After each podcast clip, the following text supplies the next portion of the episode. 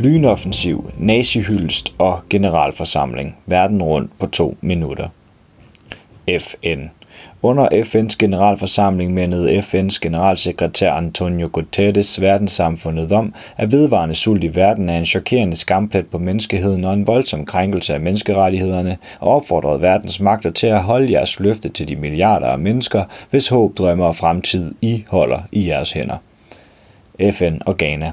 Nana Akufo-Addo, Ghanas præsident, brugte F N's generalforsamling til at opfordre til en ny struktur i F N. Han pegede blandt andet på det udemokratiske i, at kun fem lande har vetoret og er permanente medlemmer af F N's Sikkerhedsråd. Ingen af disse fem lande er afrikanske. F N, Mali og Burkina Faso. Ved F N's generalforsamling gentog Mali og Burkina Faso deres afvisning af en militær intervention mod Niger og mindede om den ødelæggende NATO-ledede krig mod Libyen i to tusind og elleve og dens rolle i at øge volden i Sahel. F N og Cuba. Som formand for G syvoghalvfjerds og præsident for Cuba understregede Miguel Díaz-Canel behovet for en ny verdensorden fri for sult, fattigdom og klimakrise. Ved F N's generalforsamling sagde han, at G syvoghalvfjerds landene vil prioritere implementeringen af en tab- og skaderfond, der skal sikre penge til lande hårdest ramt af klimaforandringer. F N og Brasilien. I en tale til F N's generalforsamling gentog Brasiliens præsident Luiz Inácio da Silva, at der skal gøres en indsats for at skabe plads til forhandlinger for at skabe fred i Ukraine. F N og Palæstina. Ved F N's generalforsamling krævede flere statsledere en ende på den israelske besættelse af Palæstina. Mahmoud Abbas, Palæstinas præsident, krævede fuldt palæstinensisk medlemskab af F N. Dette krav blev støttet af Algeriets præsident. Kina gentog sin opfordring til en tostatsløsning, mens Libanons præsident appellerede til at støtte palæstinensiske flygtninge. F N og Israel. Da Benjamin Netanyahu holdt tale ved F N's generalforsamling, viste han et kort af Israel, hvor Palæstina ikke eksisterede. Det fik to hundrede og halvtreds jøder i U S A på gaden foran F N's hovedkvarter i New York, hvor de protesterede imod Israels ultranationalistiske regering. Sverige. Blot to dage før retsmødet i arbejdsretten har trafikselskabet M T R tilbagetrukket retssagen mod flertallet af de hundrede lokoførere, som selskabet har sagsøgt efter en strejke i april. Finland. Den finske fagbevægelse kritiserer landets nye højrefløjsregering for at ville gøre det nemmere at fyre arbejdere og samtidig skære i arbejdsløshedsunderstøttelsen. Tyskland. Tysklands kommunistiske parti D K P, Socialistisk Tysk Arbejderungdom, S D A J, Tysk Uddannelsesforbund, G E W og ungdoms- og studentergrupper tilknyttet Die Linke protesterer mod, at en syvogtyve-årig skolelærer fra Frankfurt forfølges af staten og står til et karrierestop, efter han for to år siden deltog i en demonstration på første maj. Storbritannien. Den konservative britiske regering bliver beskyldt for at stikke hovedet i busken ved at nægte at tale med strejkende læger, selvom antallet af aflyste lægebesøg er oversteget en million. Arbejdsnedlæggelserne begyndte i december to tusind og toogtyve, og der er planlagt yderligere fælles strejker blandt yngre læger og konsulenter i oktober. Grækenland. Græske arbejdere organiserer store mobiliseringer over hele landet som en del af en national strejke, der fordømmer et arbejderfjendsk lovforslag, som den konservative regering har fremsat. Lovforslaget søger at øge den daglige og ugentlige arbejdstid. Arbejdere tilknyttet den militante arbejderfront P A M og fagforeninger i en række sektorer deltager. Canada. Kanadas parlament gav en stående hyldest til en nazistisk krigsveteran i anledning af, at Volodymyr Zelensky kom på besøg. Kanadas parlamentsformand måtte herefter sige undskyld og træde af. U S A. Tusindvis af bilarbejdere anført af fagforeningen U A W fortsætter strejken mod de tre store, Ford, Stellantis og General Motors.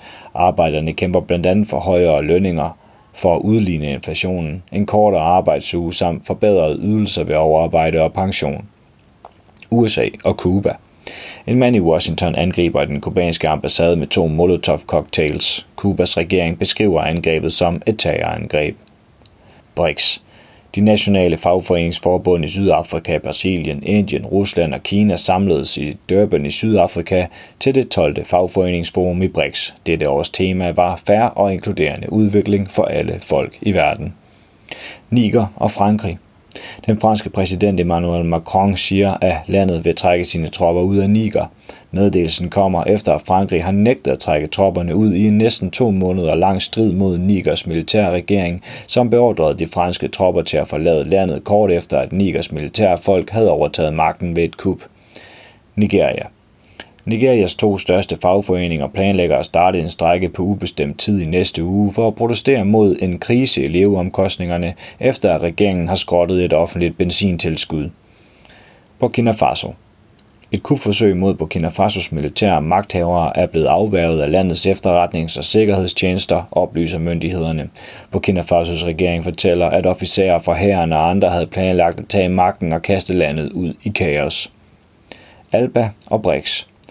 Den latinamerikanske handelsblok ALBA støtter, at Venezuela, Nicaragua og andre latinamerikanske lande har vist interesse for at tilslutte sig BRICS. ALBA udtrykker vores støtte til deres respektive kandidaturer og anerkender potentialet i disse søsternationer.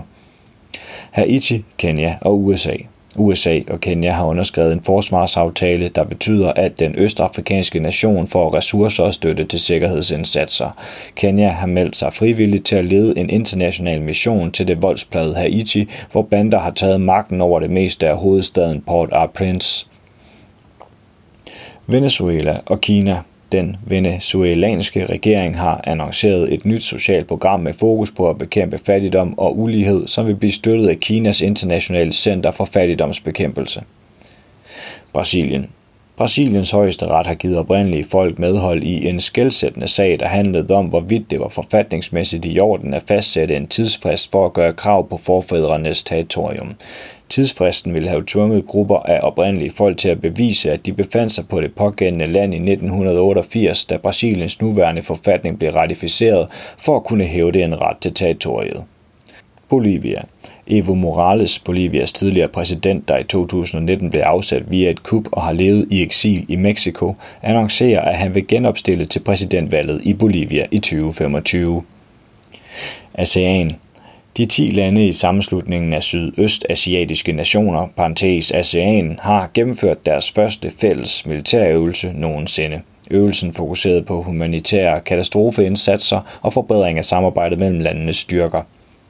Armenien og Aserbajdsjan. Armeniens regering siger, at Armenien har modtaget over halvtreds tusind flygtninge fra Nagorno-Karabakh siden Aserbajdsjans lynoffensiv, hvilket svarer til mere end en tredjedel af befolkningen i den separatistiske etnisk-armenske enklave. Nepal. Mere end halvtreds tusind lærere fra hele Nepal samles i hovedstaden Kathmandu for at protestere mod en ny lov, der gør det ulovligt for lærere at organisere og protestere. Indien og Canada. Forholdet mellem Canada og Indien er blevet forværret efter den kanadiske premierminister Justin Trudeaus beskyldning om, at den indiske regering har stået bag et mord på en sikhisk uafhængighedsaktivist Hardeep Singh Nijjar, der blev slået ihjel på kanadisk jord. Kina. Repræsentanter fra over et hundrede og tredive lande og organisationer vil i næste måned deltage i det tredje Belt and Road Forum, der vil fremme internationalt samarbejde om Kinas nye silkevej.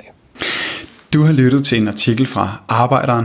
Abonner på vores podcast på iTunes, eller hvor du ellers hører dine podcasts. Du kan også klikke ind på arbejderen punktum d k for meget mere journalistisk indhold. Du er også velkommen til at følge Arbejderen på YouTube, Facebook, Instagram eller Twitter, samt tilmelde dig Arbejderens daglige opdatering på Messenger. Vil du i kontakt med redaktionen, kan det ske ved at sende en mail til redaktion bindestreg arbejderen punktum d k. Tak fordi du lyttede med.